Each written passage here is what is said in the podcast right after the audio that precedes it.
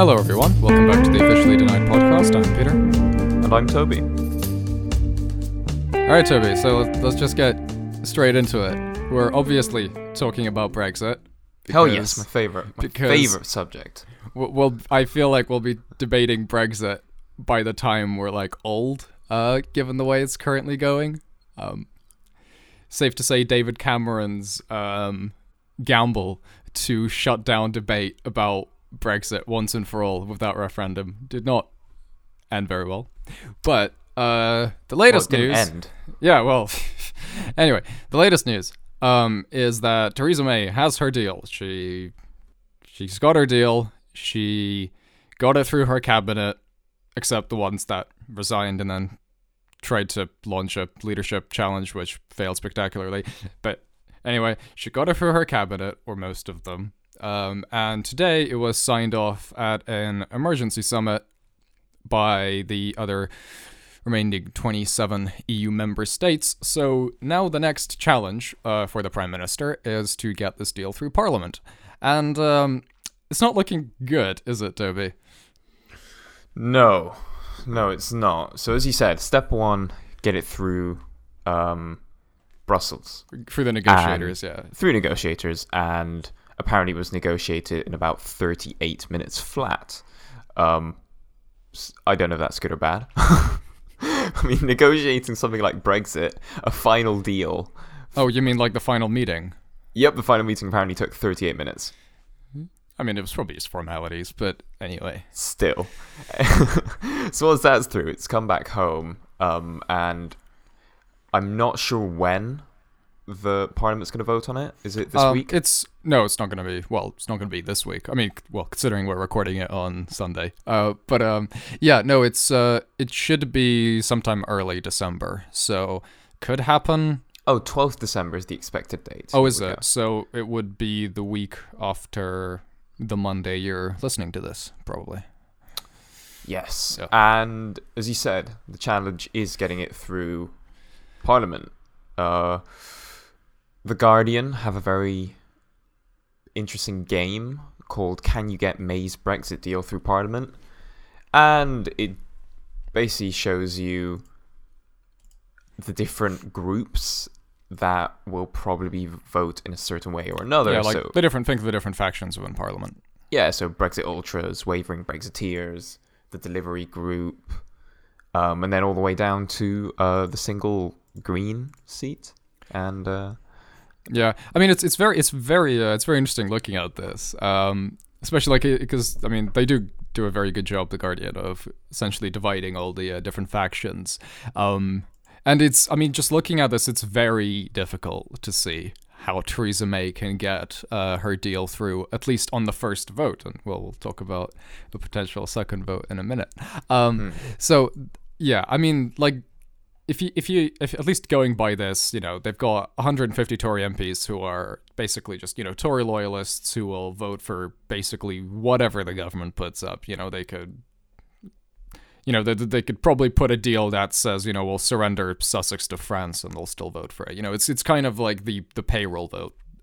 Well, including the payroll vote, which, you know, is basically people whose careers depend on voting with the government, so ministers and, you know. Yeah, but so to get her deal through, she would basically have to either convince over the next few weeks the kind of hardcore Brexiteers to vote uh, with her, or to get a very, very significant amount of Labour rebels. Um, and by very significant, we mean like, like up at least 50 of them.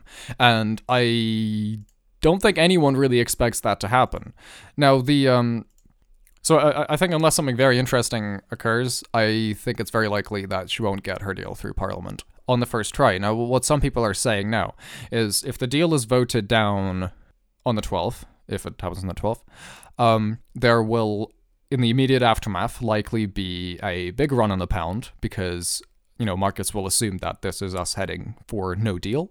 Um, and the government will essentially try to use kind of the economic panic to essentially coerce enough of its MPs and enough MPs on the opposition benches to essentially voting for the deal on a second kind of on a second attempt. Um, in the meantime, several other things will likely happen. Labour might very well try to table a motion of no confidence to try to force a general election.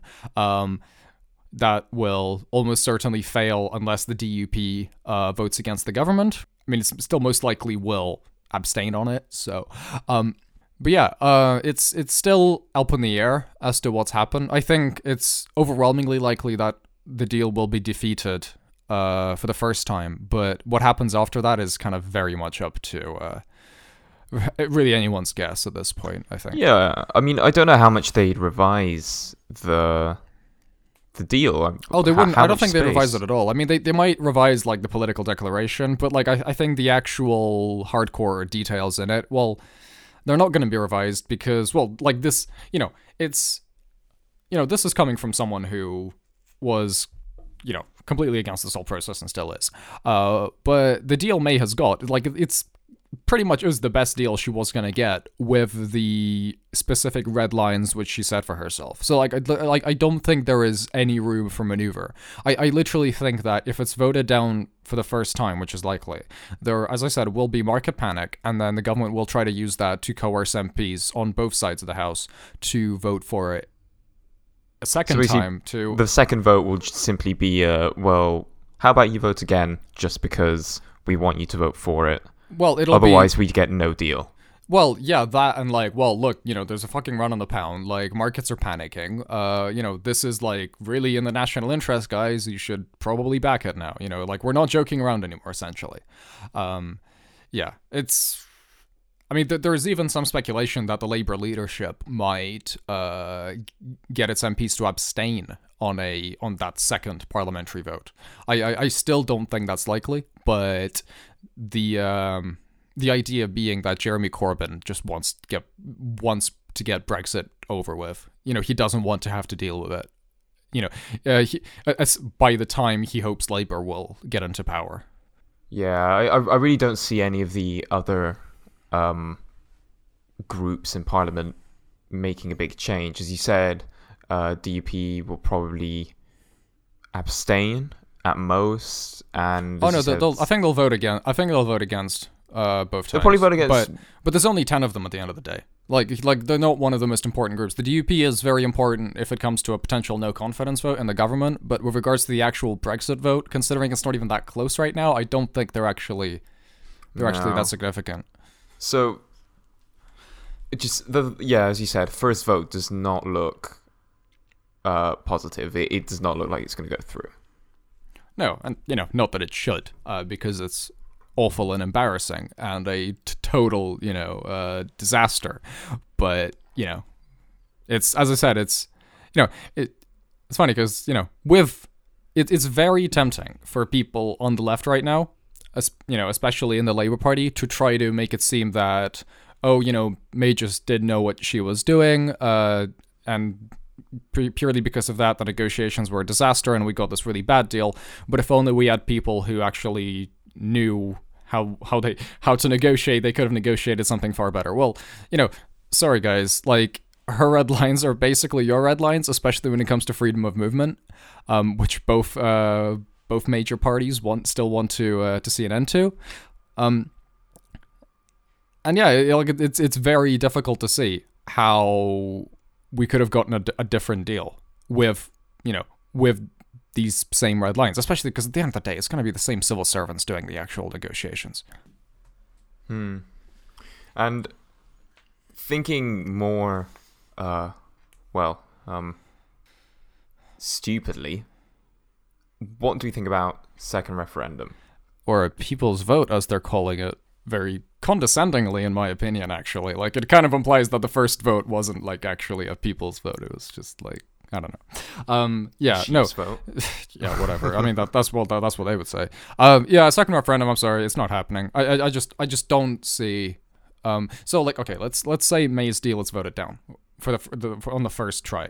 Um, then I assume the kind of people's vote, the MPs are in favor of a people's vote, which I don't know. I think is probably on both sides of the house about 150 MPs, like like the ones that have actually signed up to it. I think uh, might be a bit more, but at the end of the day, they're they're, they're gonna try to um, to pass a parliamentary motion calling for a people's vote. Hmm. Um, but I don't think, uh, unless it won't pass un- until unless the Labour leadership uh, actively backs it, which they won't. So, yeah, I, I, I- I don't see it happening. I, I, I generally don't. And uh, and you know, just passing a parliamentary motion calling for a people's vote doesn't actually get you one. Um, you know, it, like it's going to be a long process of trying to, you know, set the logistics for the referendum, set the questions, set the options. We still don't even know exactly what we're voting on. You know, we know it's May's deal, but you know, what are the alternatives? Is it no deal? Is it Labour's deal, which is what Labour would want to vote for, even though they haven't got a deal? Um, it's yeah, it I, I it's not going to happen. I, I I would I would put the chances of a people's vote, if that's what you want to call it, at like five percent at best at this point. Yeah, I'm in the same boat. Uh, at this point, a second referendum slash people's vote or whatever else they want to call it does seem very unlikely. However, earlier you did mention the possibility of a new general election happening if Labour tables a vote of no confidence. Now, I see that being quite, um, quite possible. Yeah, well, it's it's what Labour wants. Uh, I mean, like their entire Brexit policy is like, hey guys, let's just vote down May's deal and have a general election. Um, whether it's possible, well, like, again, it all depends on that vote of no confidence. If um, if the deal is voted down, which, as we keep saying, it probably will be, uh, Labour will probably probably try to file a uh, file a no confidence motion. Which, but even then, like, it's not even certain that they would try because okay, let's say hypothetically, May loses the vote. Labour tables no confidence. Labour wins the no confidence vote uh, because the DUP comes out and votes against the government as opposed to abstaining. Um, in that event, okay, you have another general election. Um, let's say hypothetically that Labour either gets a very small majority, which is very, which is probably unlikely, or more likely, uh, they're the largest party but have to rely on support from other parties. Now, like, wh- what's what the problem is? You still have to deal with Brexit when that happens. Um, if if you if you're managed to form a majority government, no matter how small that majority is, then you have to. You're basically back to doing the exact same negotiations, and you're probably not going to get a deal that different or any different from May's deal, um, unless you decide to completely change your red lines and stay in the single market, or you know, essentially go for the, the Norway option. Um, if Labour has to rely on support from smaller parties, so that being the Lib Dems and the SNP, um, then the chances for a people's vote grow exponentially uh, because they will probably make that kind of vote, or at least remaining in the single market, um, a condition for supporting a Labour government. But I mean that that's all just speculation. Yeah, uh, it's just a spanner in the works. It, what government really wants, well, what Parliament would need is a unified government to work through the current deal. But as as we were saying, the fact that so many sides are, are polarized, because it's not just two sides, you've got all the different little groups that actually add up to a very significant part of the vote within Parliament that need to work together to get this. So, general Well, it- election, I see it likely. I just don't see it being beneficial. Sure. I mean, you can change the parliamentary arithmetic, as in, you know, how many MPs are there on each side and and what they support. You can't change the realities of leaving the European Union. So, you know, if uh, you know, just just as if if May won a huge majority last year, like she wanted to, she would still get the exact same deal that she got now. Or, or, or, you know, if she if she kept the same red lines, you know, if she had a huge majority, maybe she would have been emboldened to go for a softer Brexit. But then, given that her biggest red line anyway was immigration, I don't see that happening. And and like like here's the other th- like here's kind of the thing, right? Um, you know, as I said, this deal it's a giant embarrassment. I don't want to use the word capitulation because I don't want to echo like the Brexiteers, but it, it's like what do we actually get from it? I don't understand. I don't understand how why anyone would would think that this is a good thing to do unless unless uh you're overarching concern and the only freaking thing that you care about, the thing you think is the most important thing, is ending free movement of people from the continent. In which case, like, this is the one thing which, um, oh, and, you know, like ending the rights of British nationals to work in the European Union without having to worry about visas and stuff. But yeah, like, if, if that's your overarching concern, um, then this is the only thing that this deal delivers. It ends freedom of movement.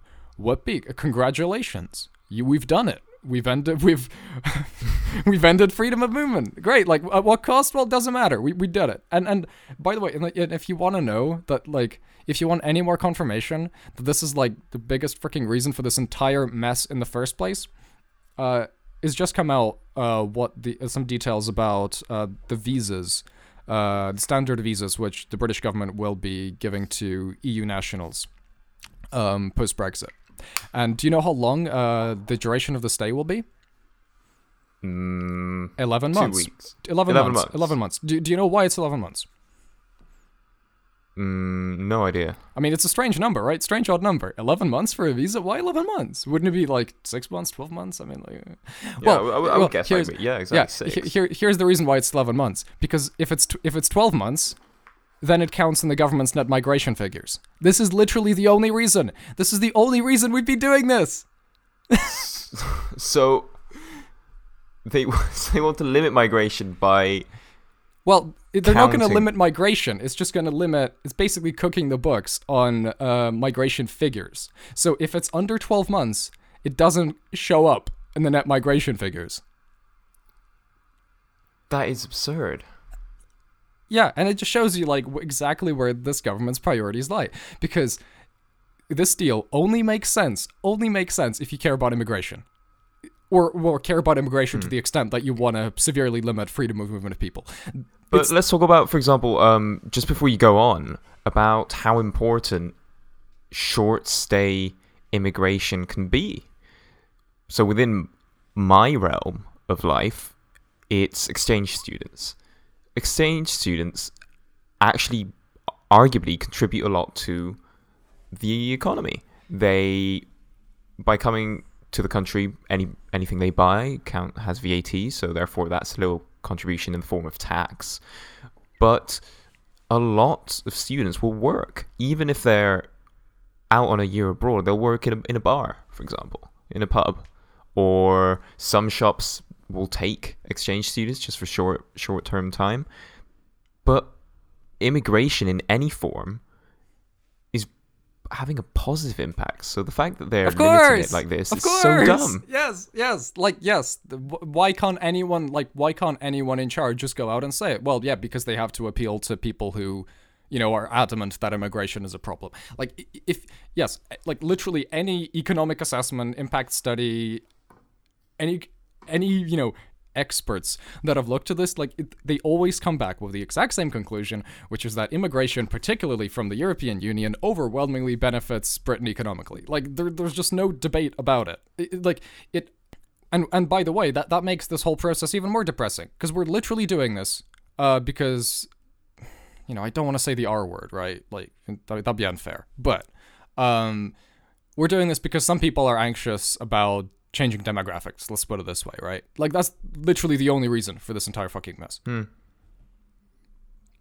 and it doesn't even make sense. it doesn't it doesn't and adding on to worries about immigration one of the worries i have um, about limiting immigration is and particularly about brexit in general is, for example uh, academia and scientific developments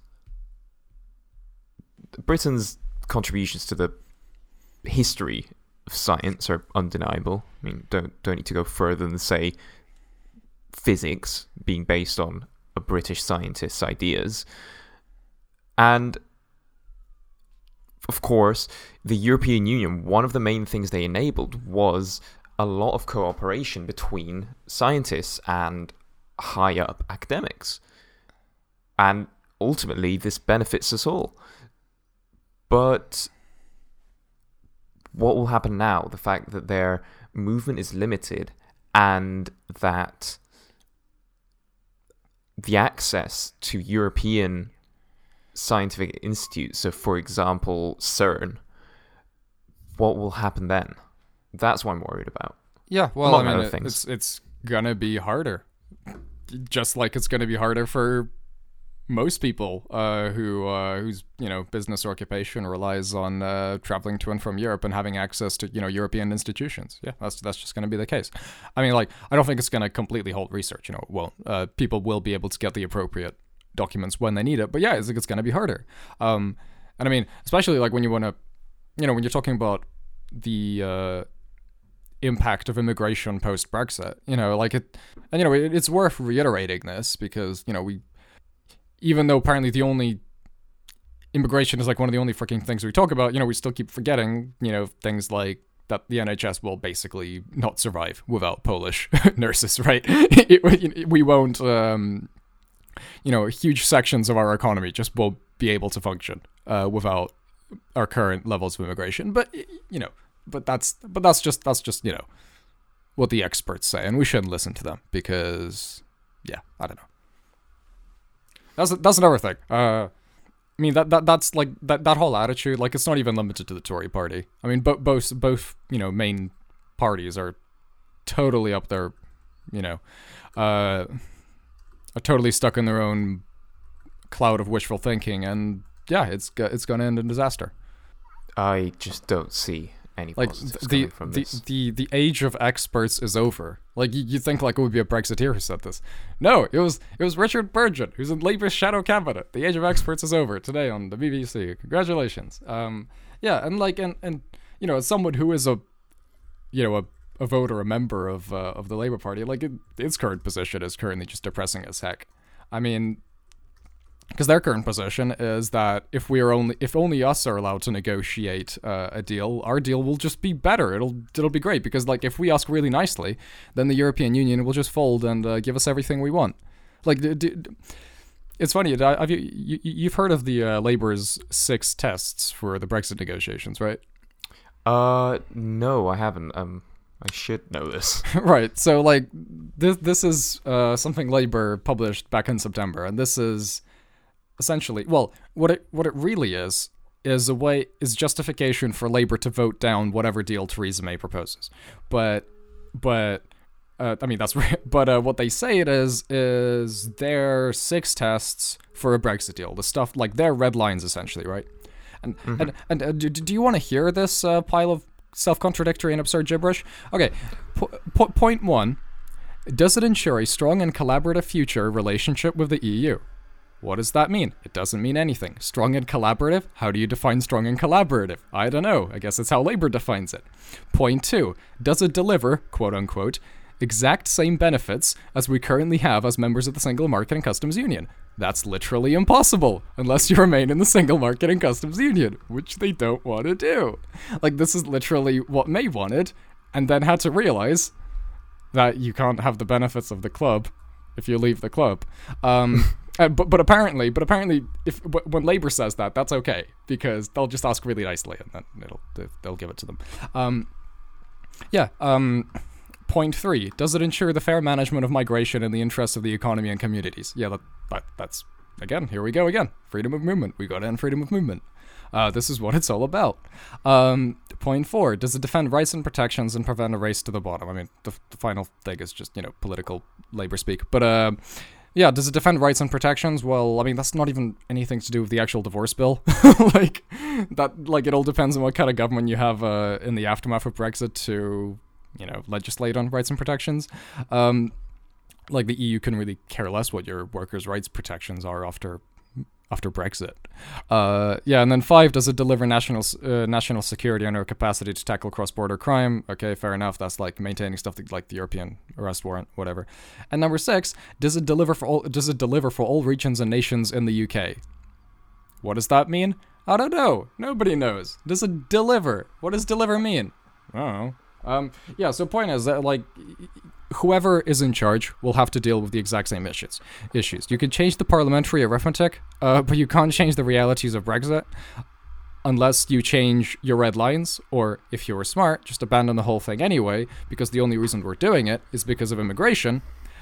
And unless your single red line is ending freedom of movement, there's literally no reason for any of this.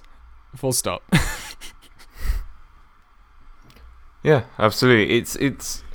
I mean, we have to st- step back and just look at it as they're currently what we're dealing with with um, right now is the government trying to throw something together uh, against the will of the government because mo- we, we it, it'd be safe to say that most of parliament doesn't want brexit they Uh, um. Well, it depends. Um.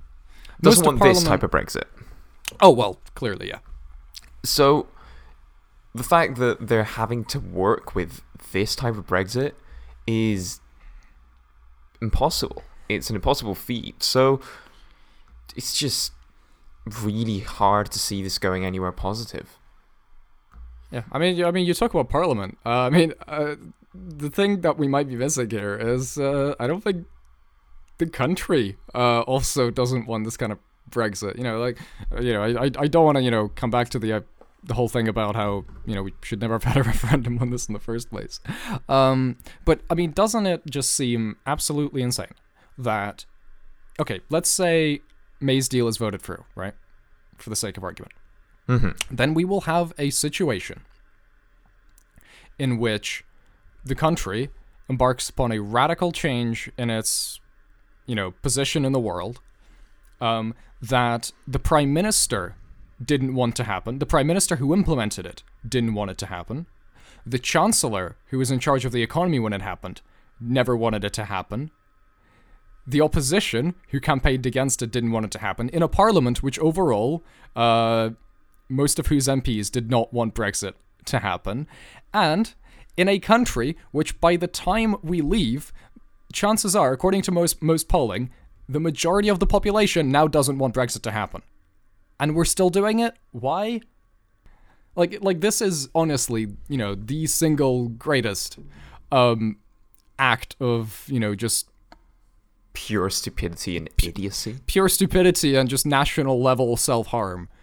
You know, since since I don't know since when. I, wh- when is the last point in British history when just the country collectively decided to shit itself this badly? I, I don't know. Like some people say Suez, but like Suez, like what's so bad about you know? Okay, like we were very embarrassed in in our failed colonialism, but like that's nowhere near as bad as what we're currently dealing with here. Like this is like the greatest disaster in British like I mean, you could say it's the greatest disaster in uh, negotiations since like freaking Munich, but but but the whole point here is that like again with the same red lines you couldn't really get a better deal.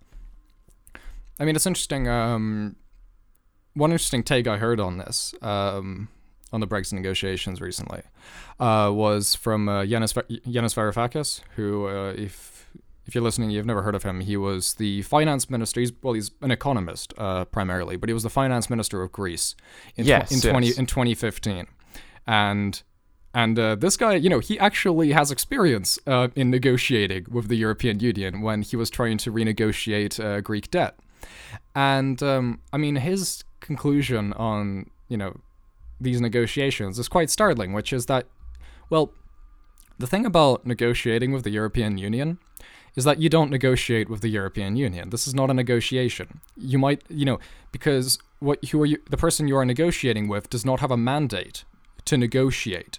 He has a checklist. He is a bureaucrat. You might as well be negotiating with a computer algorithm, because you know this guy. He does not have the authority. You know, M- Michel Barnier in this case. You know, he is not an elective head of state. He's not Angela Merkel. He's not, you know, Emmanuel Macron.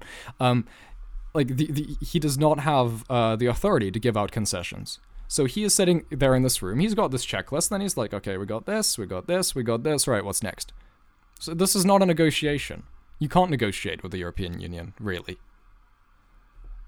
And like, well, and so yeah, like May's deal is the best we're gonna get in this case, and it's still fucking abysmal. so do you take that? Um, do you take no deal? Is that the alternative? I mean, that's what the government wants you to think is the alternative. Um, or what else? I mean, I mean, if it were up to me, I'd just cancel the whole thing. But clearly, that's not going to happen because you know, will of the people. Even though most of the people now don't want it, but you know, whatever. Uh, but let, let, us consider that actually. What if they say, you know what, we just cancel this now, I think the backlash wouldn't be that severe because cancelling Brexit is essentially. Um, I mean, no, okay, it's not a second referendum, but now, but it's not a second referendum, but it does seem to be the general feeling in the media and social media and in public. So, of course, it's not a democratic decision, but I think it would be in line with, as our boy J.S. Mill would say, the will of the people. Well, the thing about the will of the people is that it doesn't really like it doesn't exist. Like it's not a thing. It's not a thing that is real. Um, we, we we all know we all know um, political theorists like uh, spoke about very real. yeah, well, like so sorry to like I don't want to get into a political theory here, but like there is no such thing as the will of the people, especially when you're talking about something as complex and multifaceted as this. Um, exactly. Yeah. Um like yeah, I, I I and like this is the thing about this current situation, which is just so thoroughly depressing. Like, you know, we may not like May's deal. We may realize that it's a total disaster. But can we really think of an alternative? Like I guess, you know, we have like there is an alternative in the case of, you know, the a second referendum. I still kind of refuse to call it a people's vote. Um because that's just I mean, honestly, it's just so condescending. um yeah. Um like so we have an alternative in the case of a second referendum, which like fair enough if that, you know, um but it's not going to happen. Um it's like if, if if it can, great. Um you know, at this point sign me up, but uh I just don't think it's feasible. Uh you know, and w- what else is there? Is it May's deal or no deal? Uh general election followed by followed by what? You know, we, we still have to deal with all the same realities. Um you know, un- unless we um you know, unless uh, another government comes in which decides it wants to go for kind of a soft Brexit option, such as kind of you know the Norway deal, you know, EFTA, EFTA membership. Um, and the question there is, okay, you separated yourself from the European Union politically. You still have to abide by all the same regulations. Uh, you still have to deal with freedom of movement, whether you think it's a bad thing or not. The only difference now is that you don't get a say in what any of these regulations are. So what's the benefit? Who knows? Like li- literally, like whatever whatever way you think about it, the best possible Brexit deal is the one we have right now, which is membership of the European Union with an opt out out of the euro, with an opt out from further political integration. But that's with- technically what we had already. Well, that's my point. This is what we have. This is the best Brexit deal. The best Brexit deal we have right now. And like we're giving it away because some people are very anxious about immigration. That's literally what's happening. You know, we already have you know, we It's have all been down to the gammons.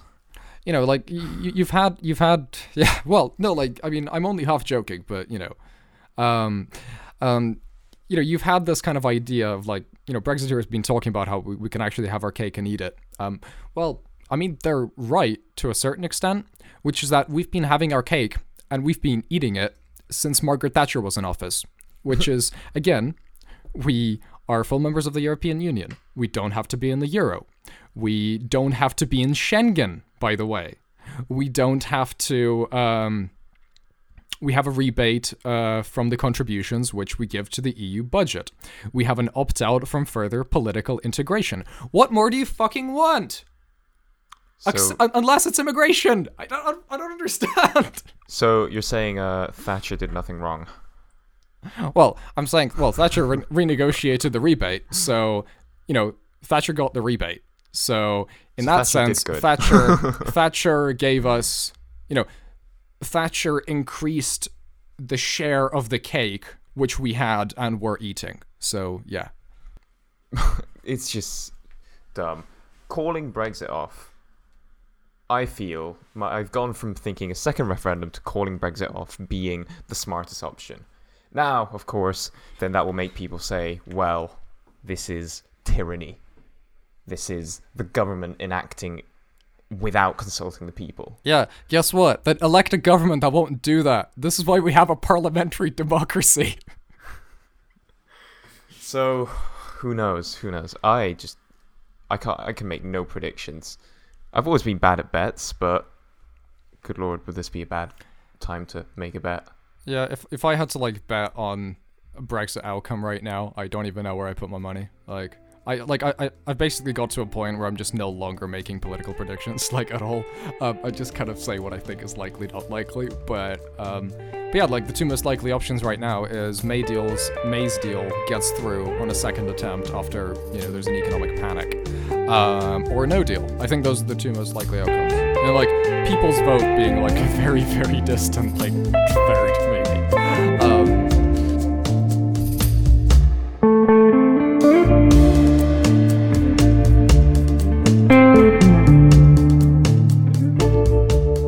So let's save our let's save our Brexit steam for the next few weeks when we'll still be talking about Brexit until we die.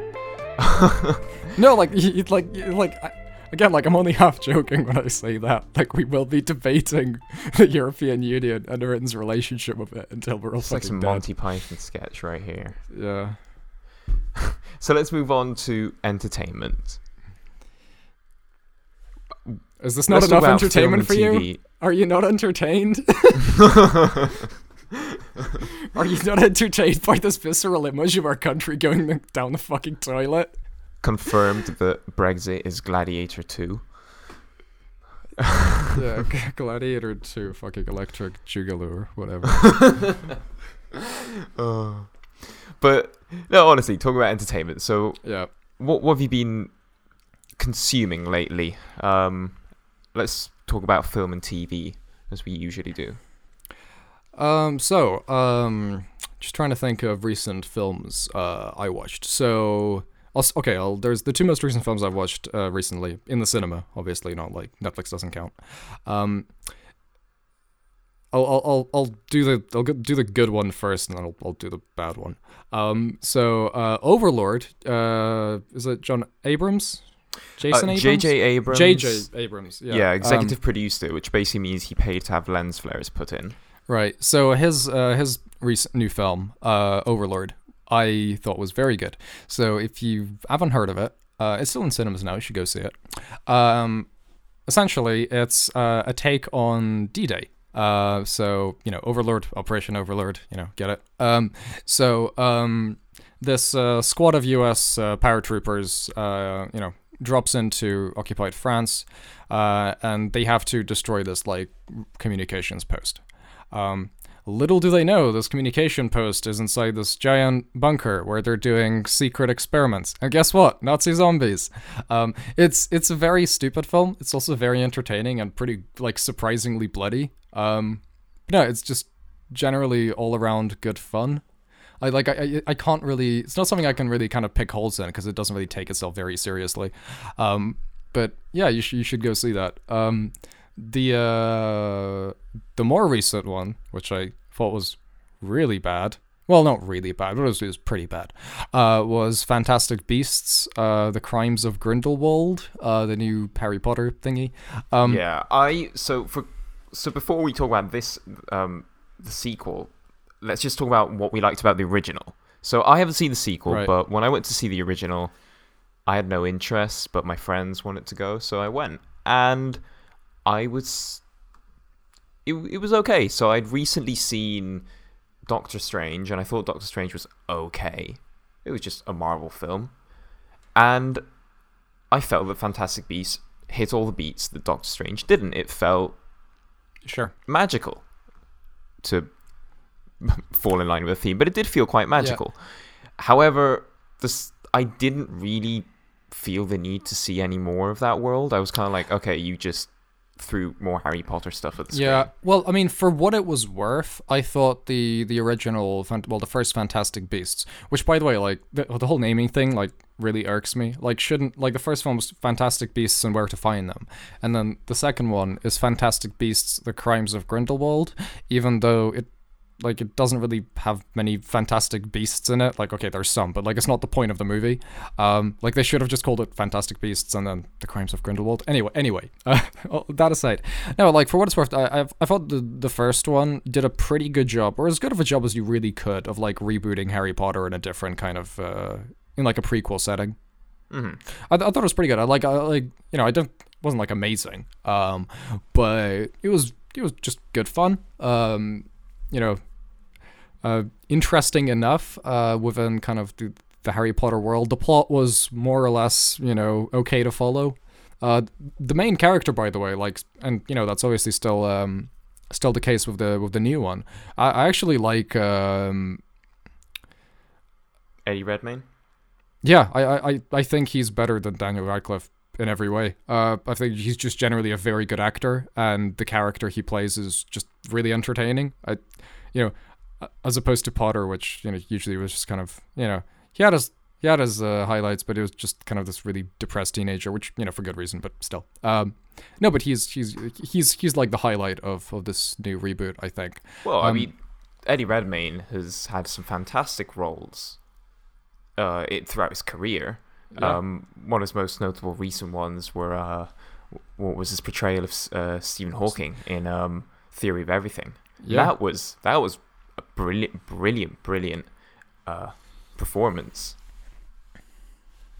Yeah, but no. So yeah, um, as I said, he's he's definitely a highlight of of the new uh, films. Uh, but you know, coming back on why I didn't like this one and why you know I've like I've I've watched and read some reviews of it after I've seen it, and like basically everyone seems to come to the same conclusions, uh, which is the plot was super convoluted. There was a trillion things going on at the same time, like several um, you know plot lines with multiple characters. There's not like a single. I mean, there was like a single central thing, but it wasn't as concise and it wasn't as easy to follow because of all these things going on around it. Mhm. Um, there was just pointless side characters which had no reason to be there except that they had some kind of um, relation to Harry Potter lore.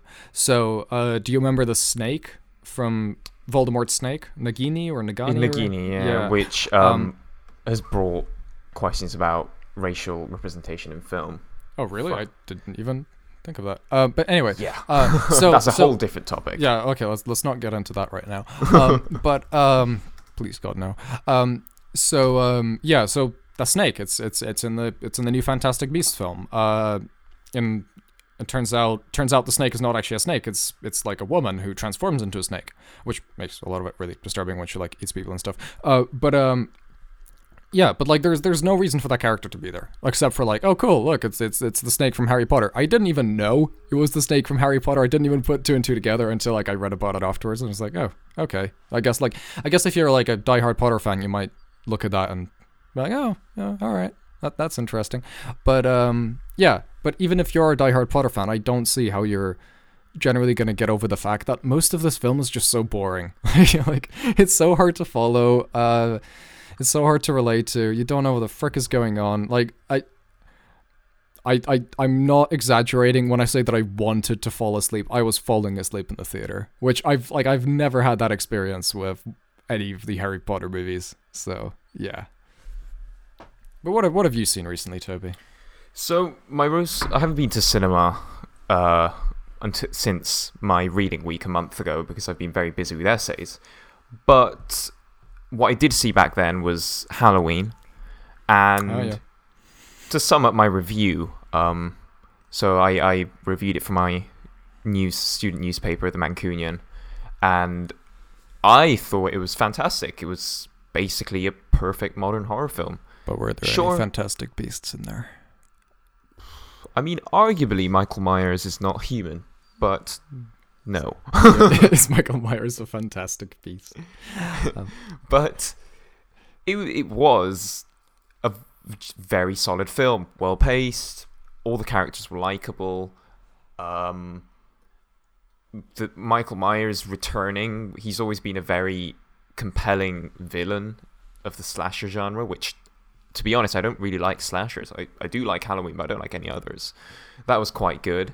And the subversion of um the last girl being turned into the last hero i thought was very very clever um for those of you who don't know horror films particularly slashers play on the trope of the last girl so most characters are killed off by the killer and the last person standing is usually a girl a teenage girl she's usually shown as frail um, scared and has to overcome her fear to emerge victorious.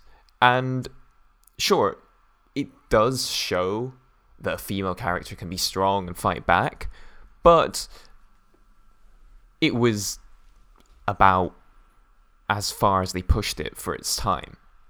If you look at the new Halloween, all the female characters play a very, very strong role that is interconnected because they are grandmother, mother, and granddaughter.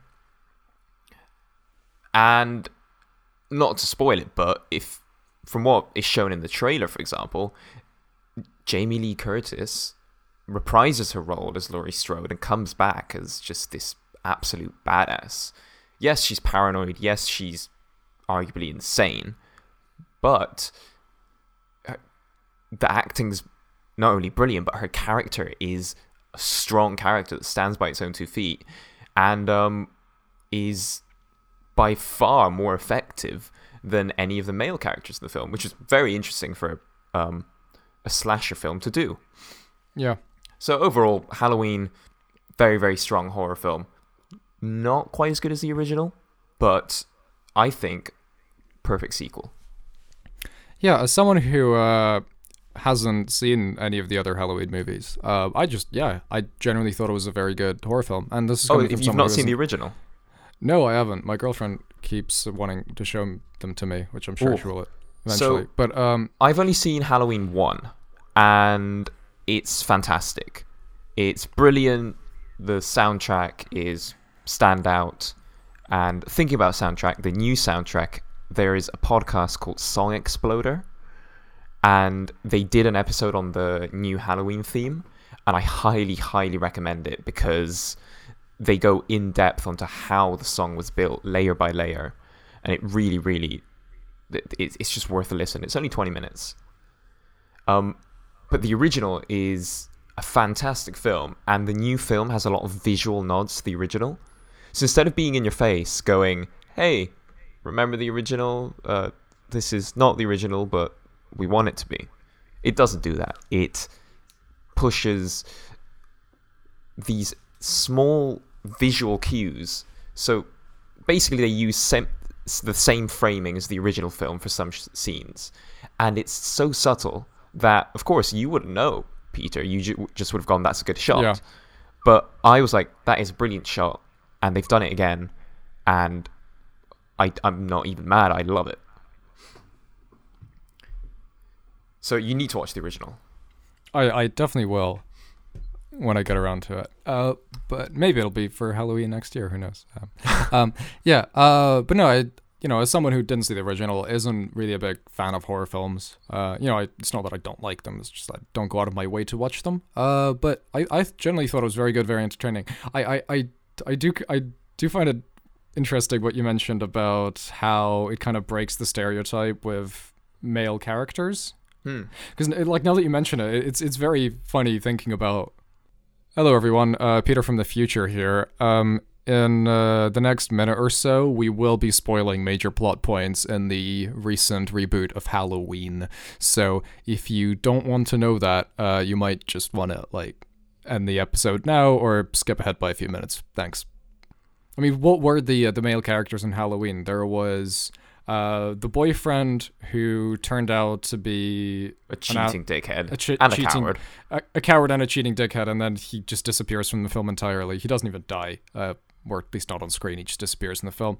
Then you have the friend who turns out to be basically r slash nice guys. um, Secretly an incel. yeah, uh, who uh, who um, embarrasses himself with the main character and then and then dies, uh, is killed. Uh, then you have who else do you have? So you, you got you got the uh, the policeman who de- who gets murdered by the doctor who gets murdered by Michael Myers. um, Spoilers. yeah. Oh, and you have. Oh, yeah. Sorry. Spoiler warning. Oh, yeah. Anyway, uh, you don't care. You you would have seen it by now anyway. Um, um, uh, yeah, and then you have the the only other thing is you have um. The father, the father of the family, he's Oh, yeah, yeah. unreasonable. He uh, he he tries. I mean, to be fair, he is trying to be a good guy. He is trying to calm his wife and say, you know what, your mother is very difficult, and you, you, you don't need to be dragged into her world, and you're traumatic past doesn't have to return, but her traumatic past was training for the return of Michael. So, although she didn't want to face her past, it plays a key role in the in the film. Yeah. Oh, and you also have the uh, the boyfriend of the friend who uh, who uh, tr- to in, to in credit to him, uh, he tries to fight Michael Myers, but then gets horribly murdered off screen. So yeah, Brilliant. and in a lighter tone, I'd just like to mention one more show. Uh, so this is a show I'm watching on Netflix that came out last week, but the release was very quiet. Um, it's actually quite hard to find on your Netflix homepage if you scroll through and uh, just pick thumbnails. And it's a new documentary series called Dogs. It's not just about dogs, but it's more about re- the relationship between certain people and their dogs. Oh, is- I've is only it- seen- Is it a Netflix original or is It is a just- Netflix original, and I've seen an episode and a half so far. And honestly, episode one, uh, some films you know make me cry, but it takes quite a bit. I'm usually quite stoic when it comes to watching films, but this show, episode one, had me crying. It's uh, so for the first episode, they show you um, a girl. I can't remember her name right now, who is an epileptic and her fits are severe. Her medication makes her life difficult. Her family, they're very patient. They're very, very patient family. They do help her as much as they can, but they're afraid that she can't live an independent life. And they find that the solution to it might well lie within dogs. Trained dogs that can sniff uh, when the signs of a seizure are coming on, because right. it's proven that uh, the human body releases a certain pheromone, which dogs can detect. Mm. And uh, also, if a seizure is happening, it recognizes a seizure instantly by the visual cues. I just dropped something, sorry. It, inst- okay. it, it instantly recognizes a seizure by its visual cues and barks and goes to find someone for help. And it's just the story of them going to pick up the dog, and it's just so moving to see how this person's life will never be the same for the better. Because not only does she have a new best friend, she has someone who will save her life. Well, something. And episode two, which I'm halfway through, is surprisingly political. It's um, a Syrian refugee in Berlin who Mhm.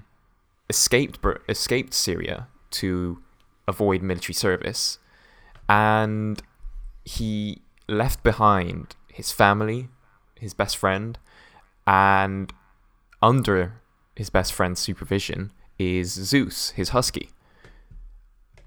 And it's really it's kind of jarring at first. You just see these videos sent over WhatsApp to him from his friend of the dog happily walking through this house, which is basically half dil- dilapidated, and you can just hear gunshots and bombs dropping outside.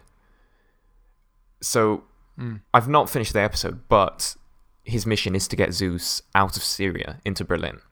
Oh, It wants to get his doggy back. it is, yeah. I You wanna, I wanna watch it now, but I know it'll be like fucking heartbreaking. it, so- it is pretty heartbreaking. You you do cry a lot throughout it. Even I was like, no, it, it- it's good. I was just crying. So dogs, a wonderful show and wonderful creatures. So definitely, definitely recommended. Thank you for listening to this week's episode of the Officially Denied podcast. As you can see, we are a weekly show, allegedly, I, allegedly. very fake news.